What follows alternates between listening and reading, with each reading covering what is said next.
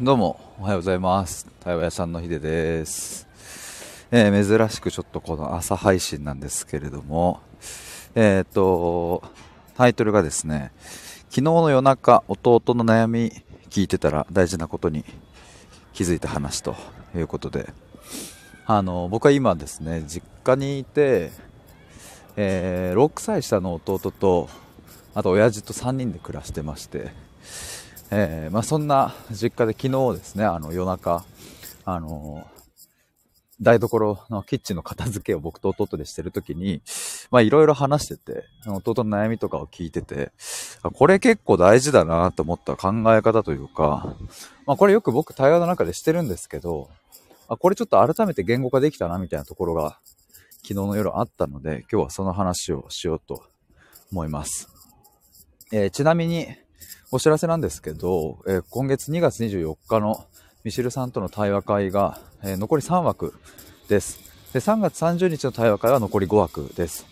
もうちょっとね、間もなく近づいてきましたので、ぜひ2月の回、ご都合合う方、参加してくれると嬉しいです。ミシルさんの4冊目の新刊の愛で消えうる者たち、まあ、通称愛消え対話会となりますので、本読まれた方、ぜひご参加ください。えっ、と、僕の放送、この放送の概要欄に、アーカイブ聞いてくださっている方、概要欄にリンク貼っておきますので、覗いてみてください。あとですね、僕先日、対話プログラム興味ある方、まあ、今月あとお一人募集しますって言っていたんですけれども、先日ですね、あの、新しくお申し込みいただきました。ありがとうございます。で、まあ、すでに無料相談入っている方がいらっしゃるので、まあ、その方はですね、もし、うん申し込みたければ、あの、申し込んでいただければと思うんですけれども、まあでももうね、2月も中旬ですので、まあ、あの、2月後半に無料相談入れてもらって、3月以降スタートみたいなことも全然できますので、えーもしご興味ある方はですね、僕の無料相談受けていただければと思います。えー、てなわけで、本題でございます。えー昨日の夜中弟の悩みを聞いてたら大事なことに気づいたということで、えっ、と、何かというとですね、まず弟が言ってたのが、まあ、すごく人の目が気になってるんだよね、ということですね。今弟は22歳かな。あで、いろいろ今音楽作ったりとか、あの、してるんですけども、アルバイトしながら。あまあ、いろいろね、楽曲制作、あ、結構すごいなと思いながら、いろんな曲作ってるんですけど、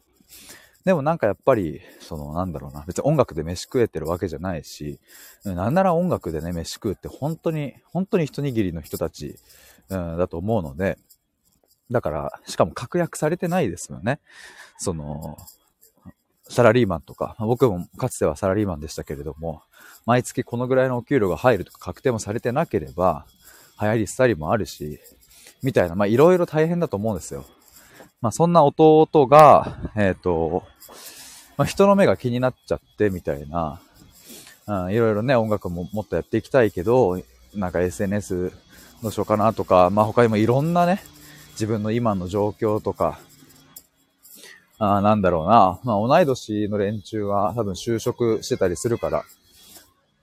だから、まあいろいろ他と比較しちゃうんだみたいなことを言っていたんですよ。で、えー僕はそこで聞いたのが、どうして人の目が気になるの？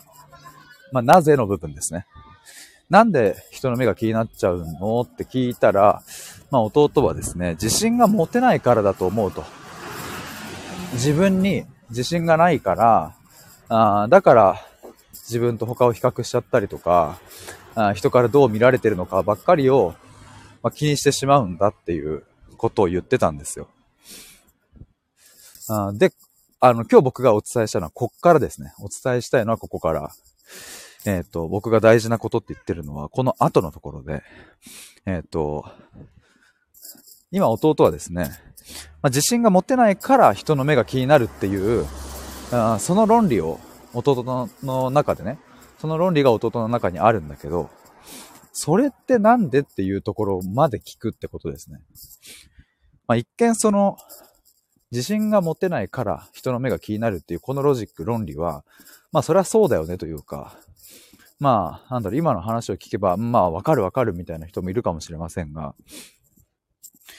自信が持てないから人の目が気になるという論理自体を疑うってことです。だから次僕が弟にした質問は、あ、そっかと、なるほどね、と言いながら、え、でもどうして自信が持てないと人の目が気になるの？っていうところですね。これ一見ヘリクスのように聞こえてしまうかもしれないんですけれども、これを問うのが結構大事で、まあ、なぜかというと、あの、人の目が気になってしまう理由なんて、100人いれば100通りあるからですね。弟の場合は自信が持てないからという風な表現になりましたけれども、うん、例えば人の目が気になってしまう、うん、要因の一つに、うん、なんだろう。自分の人生を生きれている気がしないんだよねという人もいるかもしれないし、うん、親、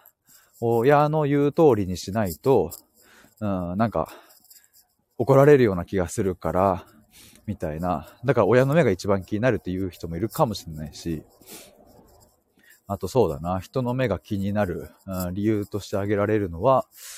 うんと、例えば家庭環境が結構あまりこう、良くなく、空気感が良くなかったから、ずっとその調整役として家の中でやってきたから、まあ、だから、えー、人の目が気になるという人もいるかもしれないし、あはたまた、なんだろう、学校で、えー、学生時代にいじめにあって、うん、なんか省かれたりとかそういう経験をして、うん、で、人の目が気になったという人もいるかもしれないし、僕はね、結構高校時代ね、野球部でなんかこう、省きみたいな、そういう経験しましたよ。本当しょうもねえなと思いますけど、今となっちゃうね。でも当時は辛かったですね。なんかいたんですよ、そういう、そういうしょうもない連中が。すいませんね、ちょっと音がうるさいですね、これ。あ、ゆきねこさんおはようございます。お久しぶりです。てれて、てれてれたきだ、落ち葉たき。トゥンつくつくつく、べ んつくつくつく、てんつくつくつくと。てんてかたかつかつ。すみませんね、朝から。楽しいってゆきれこさんありがとうございます。ちなみに今僕はですね、弟、そのね、話題の弟と、えー、ちょっと家の近くのコメダに一緒に行こうって言って、まあなんかいろいろ悩んでそうだったんで、まあ今日ちょっと朝起こしてですね、ちょっとモーニングでも行かないって言って、ちょっと弟を引っ張って、えー、一緒にコメダに行くところです。まあちなみに今はね、あの僕配信してるから、あの別々で向かってるんですけど、まあ、何の話したんだっけな 問うってとこか、論理を問うってことか。あ、そうそうだ、思い出したわ。でその人の目が気になってしまうのはなぜかという理由は、あの、もう千差万別100人いれば100通りだから、だからこのロジックをちゃんと聞かなきゃいけないってことですね。もう一度これね、大事なので、繰り返します。その弟が人の目が気になる理由は自分に自信が持てないから。じゃあなぜ自分に自信が持てないと人の目が気になるのか。ここを聞くってことです。あこれ違う見方をすれば、まあ世の中に自信持てない人っていうのは、あの、いると思うんですけども、じゃあ自信持てない人を100人集めて、その100人全員に人の目が気になりますかっていうインタビューをしたら、まあおそらく100人中100人全員が同じように、はい、人の目が気になりますとは言わないような気がするんですね。自信がない人の中にも、別に人の目は気にならないんですけれども、みたいな。ただ自分に自信がなくてっていう人もいるだろうし。まあもちろん弟と同じように、人の目、あ自信がないから、やっぱ私も人の目が気になりますっていう人も、まあもちろんいるとは思うんですけれども。まあだし割合で言ったら比較的、うん、多いのかもしれないけどね。まあでも、あの、よく僕はね、この考え方をしますね。ごもっともな論理で、えー、回答があった場合、ちゃんとそこに質問する、問いを立てるってことですね。ゆきねこさんは弟さんと素敵ということ。ありがとうございます。よく弟とね、デートします。この前は、あの、地元のめっちゃ有名なラーメン屋があるんですけど、そこに二人で行ってね、で、並んでたけど、もうそこめがけて行っちゃったから、まあ、待つかって言って、結局ね、1時間半ぐらい待ちました。初めてだな、あんなラーメン屋に1時間半も並んだの。そんなかかるかって感じだったっすけどね。やばい、またまた来た、また来た。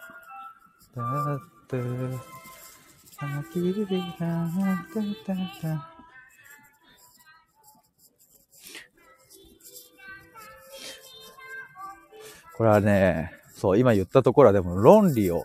疑うっていうところでね、これよくね、僕、あ例の一つで出すのは、わかりやすい例だと、うんと、まあさっきね、いじめの話出しましたけれども、まあ、いじめられると辛いですよね。これを疑うっていうことですね。ええー、ってなると思うんですけども、うん、例えば、いじめられて辛かったんですという人がいたときに、うん、その人の頭の論理では、いじめられると辛いという、まあ、A ならば B っていう論理が成り立ってるわけですよね。まあ、A っていうのは、いじめられると。B っていうのは辛い。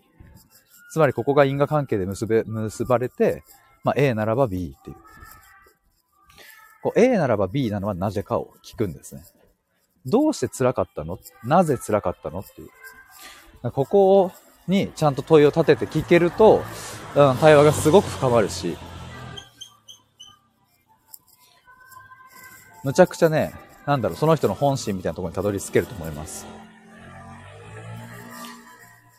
今ちょっとネガティブめな話をしましたけれども、例えばじゃあ、えっ、ー、と、受験勉強頑張って、あ、まあ、受験に合格した子がいるとするじゃないですか。で受験に合格したから嬉しいって言ってる子がいたとしたら、まあ、その子の中では、合格すると嬉しい。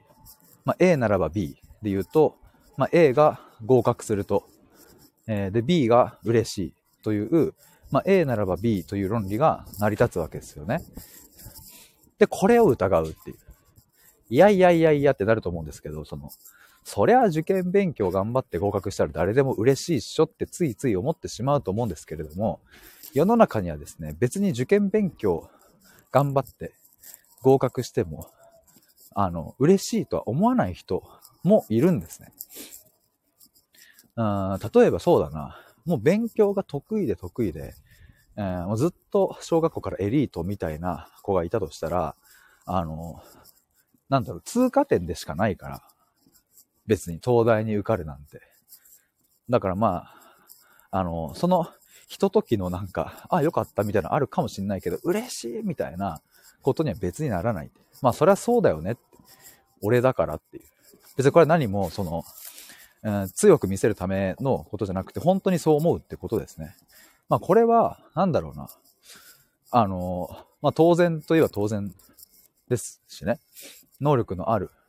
子が、まあ、普通に受験に受かる。ああ、まあ受かるよね、みたいな。まあ、みたいなこともあるしね。まあちょっと今のは極端な例かもわかんないけれども、でももうちょっとなんだろうな。いろんな例を見てっても、うん、受験に合格した時に、なんだろう、それが、たと、仮にね、その子の中では、本当は第一志望じゃなかった場合には、心から嬉しいとはならないかもしれないわけでね。だから、なんだろうな、受験に合格したら嬉しいとか、大会で金賞を取ったら嬉しいとか、なんか人に褒められたら嬉しいとか、なんかそういうのってついつい当たり前と思ってしまってね、やり過ごしちゃうと思うんですけれども、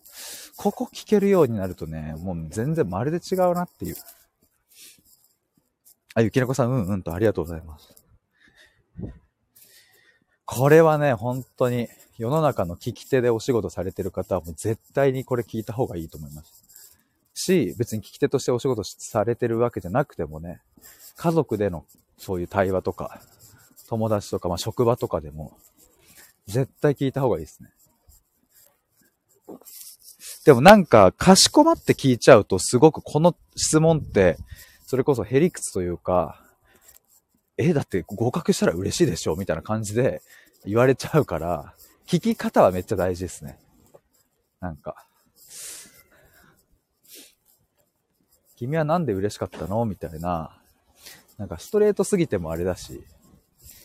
まあ、かといってね、周りくどく言ってもしょうがないからね。だからもし聞き手としてお仕事されている人、まあ、コーチング、カウンセリングとか、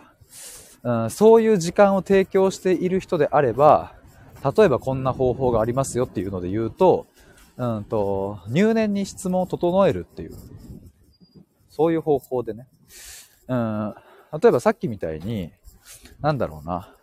100人中100人そう思うとは思わないんですよねっていう風に言ってみる。例えば、そうだな、あ合格するとあ、合格してね、嬉しいんですっていう人がいたとしたら、なるほど、いや、それは嬉しいっすねとかって共感しながらも、あの、一つちょっとここお聞きしたいのが、なんで嬉しいのかっていうところなんです。まあ、というのも、世の中には受験勉強に合格しても、あの、必ずしもね、嬉しいっていう感情を持つ人だけじゃないと。あもう受かることが当然だと思ってる人は、まあそりゃそうだよねって思う人もいるかもしれないし、あ人によってはあ、親から言われたね、あの志望校ってここ受けなさいって親から言われちゃったから、本当は別のとこ行きたかったけれど、渋々この学校を受けるしかないと思って、えー、受験して合格した子もいるかもしれない。まそうすると、受験受かったら嬉しいというのは、もしかするとね、そうじゃない人もいるっていう。っていうふうな、こういうふうに事例を出していくと、あの、そのなんだ、まあ、僕で言ったらクライアントさんも、あ、なるほど、確かに確かにっていう風になってって、で、僕がこうやって入念に質問を整えて、で、最後の最後に、ちなみに〇〇さんは、なんで嬉しかったんですか？っていう風に聞くとね、もうね、その時点ですでにその人の中で回答はまとまってるっていう風になります。大体こうやって、あの、なんだろう。おそらく相手が聞かれたことのない質問をするときっていうのは、こうして入念にね、質問を整えて、いろんな事例を出して、具体例を出して、A さんはこう言うかもしれない、B さんはこう言うかもしれないとか、100人中100人が多分そうは言わないと思う。でもなぜかあなたはそういうふうに感じた。それってなんでなんでしょうねみたいな。そういう問いをね、立て立てられるとね、なんだろうな。あ相手は答えやすいし、答えたことのない領域に入っていけるから、めちゃくちゃ面白いと思いますね。ゆきらこさん、親のレールに惹かれた人生で受けた大学とか、わら、わら、汗わら、みたいな。い全然いると思いますね。あまあ僕の大学選びは、なんだろう、親がここ受けなさいとは別に言ってないですけど、まあ今思えばね、今思えば、なん、なんとなく親の意向がやっぱ混じってたような感も感じる。俺が本当に行きたかったかっていうとわかんない。あ、でも結果的に良かったと思うですね、僕は。結果的にその大学に行けて、あまあ普通にその大学好きになったしね。それはすごい良かったですね。しかもそう、あの、去年か一昨年に、あの、駅伝にね、55年ぶりだっけな、あの、あ、立教なんですけど、その立教がですね、50年ぶりくらいかなんかに出た時に、やっぱなんか嬉しかったのを思い出しました。で、あ、なんか自分も母校愛とかあるんだみたいな。え、なんか嬉しいみたいになって。だからまあ結果的には僕はその大学に行けて、ああ良かったなぁとは思ってるんですけれども、ただ、あ本当に根っから自分がその大学、その、しかもその学部？学部は法学部だったんですけども、あそこで、そこを自らの意思で選び取ったかというと、あそういうわけでもないかな、みたいな。でもここって難しいですね。ちょっとどうも結論は出しにくいところですけれども。まあまあ、ちょっと言った話を戻すと、その当たり前の論理を、ロジックをちゃんと聞くっていう。で、これって今僕対話っていう文脈でね、聞き手の人へみたいな感じで言いましたけれど、あの、自分で自分と向き合うとき、つまり内省するときにも大事で、例えば、うん、上司に、うん、ひどいことを言われて、うざいと感じた。もうやってらんないと感じた。とするときに、その人の頭の中では、えー、ひどいことを言われるとうざいという、まあ、A ならば B、まあ、A がひどいことを言われると B がうざいというこの A ならば B というのが成り立ってるわけで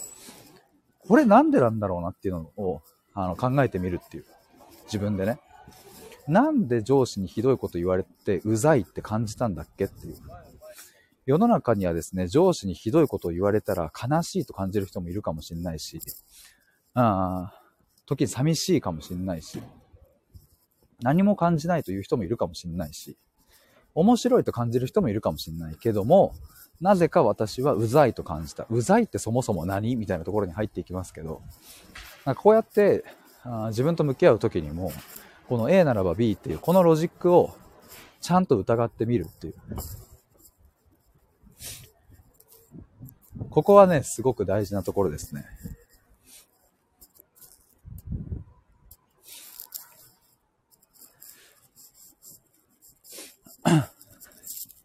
いやー、20分経ちましたね。ちょっとそろそろ米田に行こうかなと思いますわ。そんな感じで、あ、改めてね、あの、2月24日と3月30日の対話会、ミシルさんとやるので、ぜひ概要欄から説明、あの、ページ覗いてみてください。あと、えっ、ー、と、僕の内政対話のプログラム、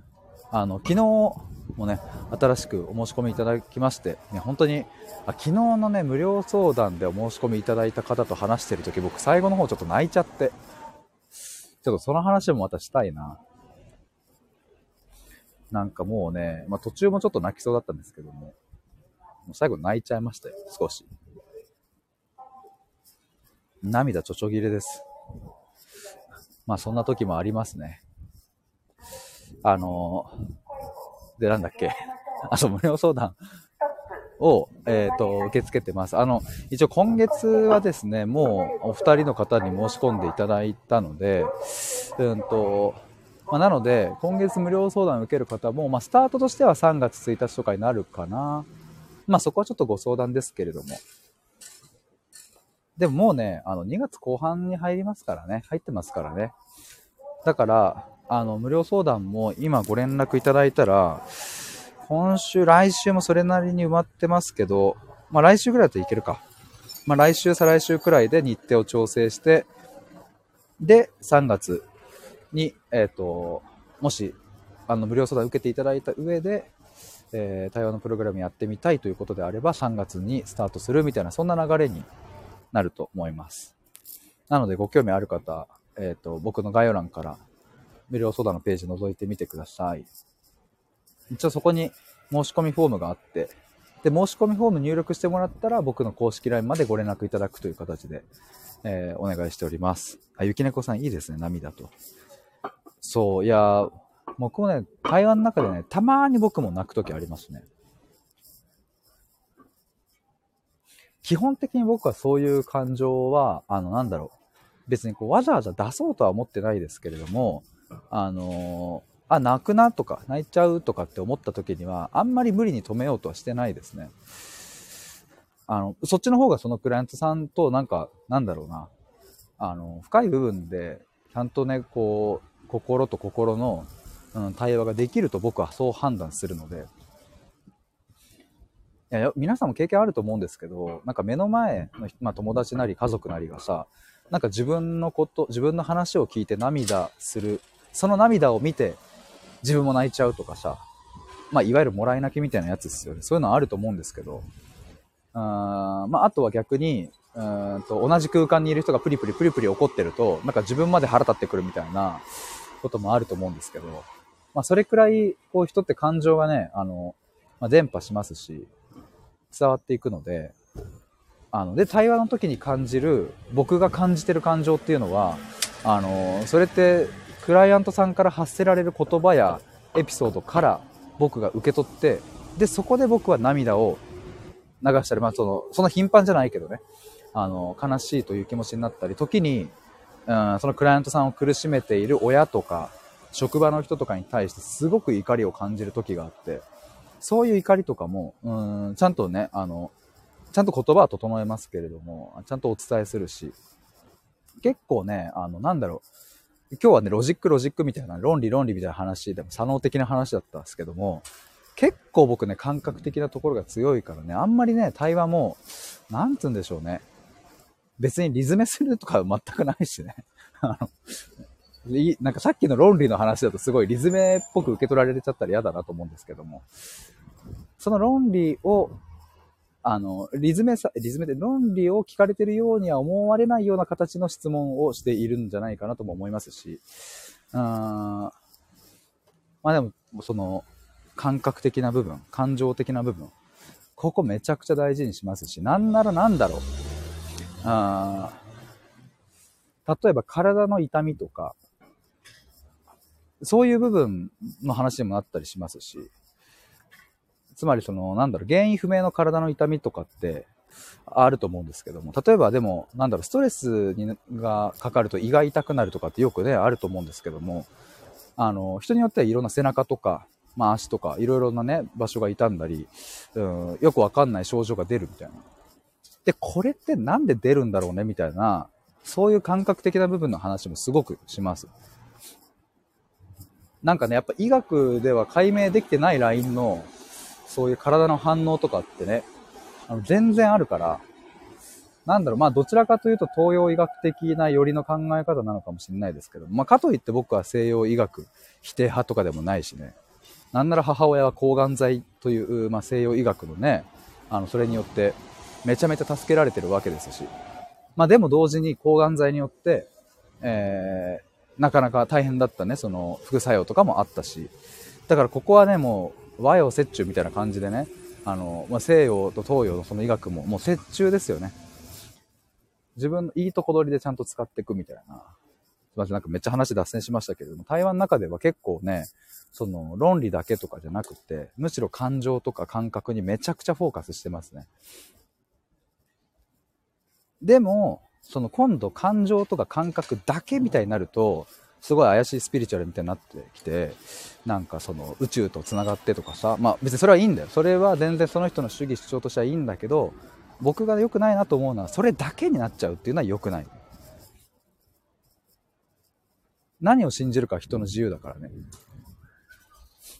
だから逆に言うと西洋医学しか許さんとかね。その、目に見えないものとかを信じてる奴はおかしいとか言う人も僕はおかしいと思う。だからそれはね、本当に、あの、バランス感覚。どっちに自分が重心を置くかだし、まあやっぱ一番は自分の感覚に、うん、重心を置くっていうかね。まあでも言いたいのはですね、そのまあ感覚の領域にも対話で踏み込むし、論理のところにも踏み込むし、うん、そのバランス感覚っていうのは僕はめちゃくちゃ意識しているところなので、うん、なのでなんだろうな、あんまり窮屈な対話ではないと僕は思います。まあそんなところでしょうか。ちょっといろいろ話しちゃいましたが。てなわけで、えー、コメダに行って参ります。聞いていただいた皆さん、ありがとうございました。潜って聞いていただいた皆さんもありがとうございました。ではでは、失礼します。バイバーイ。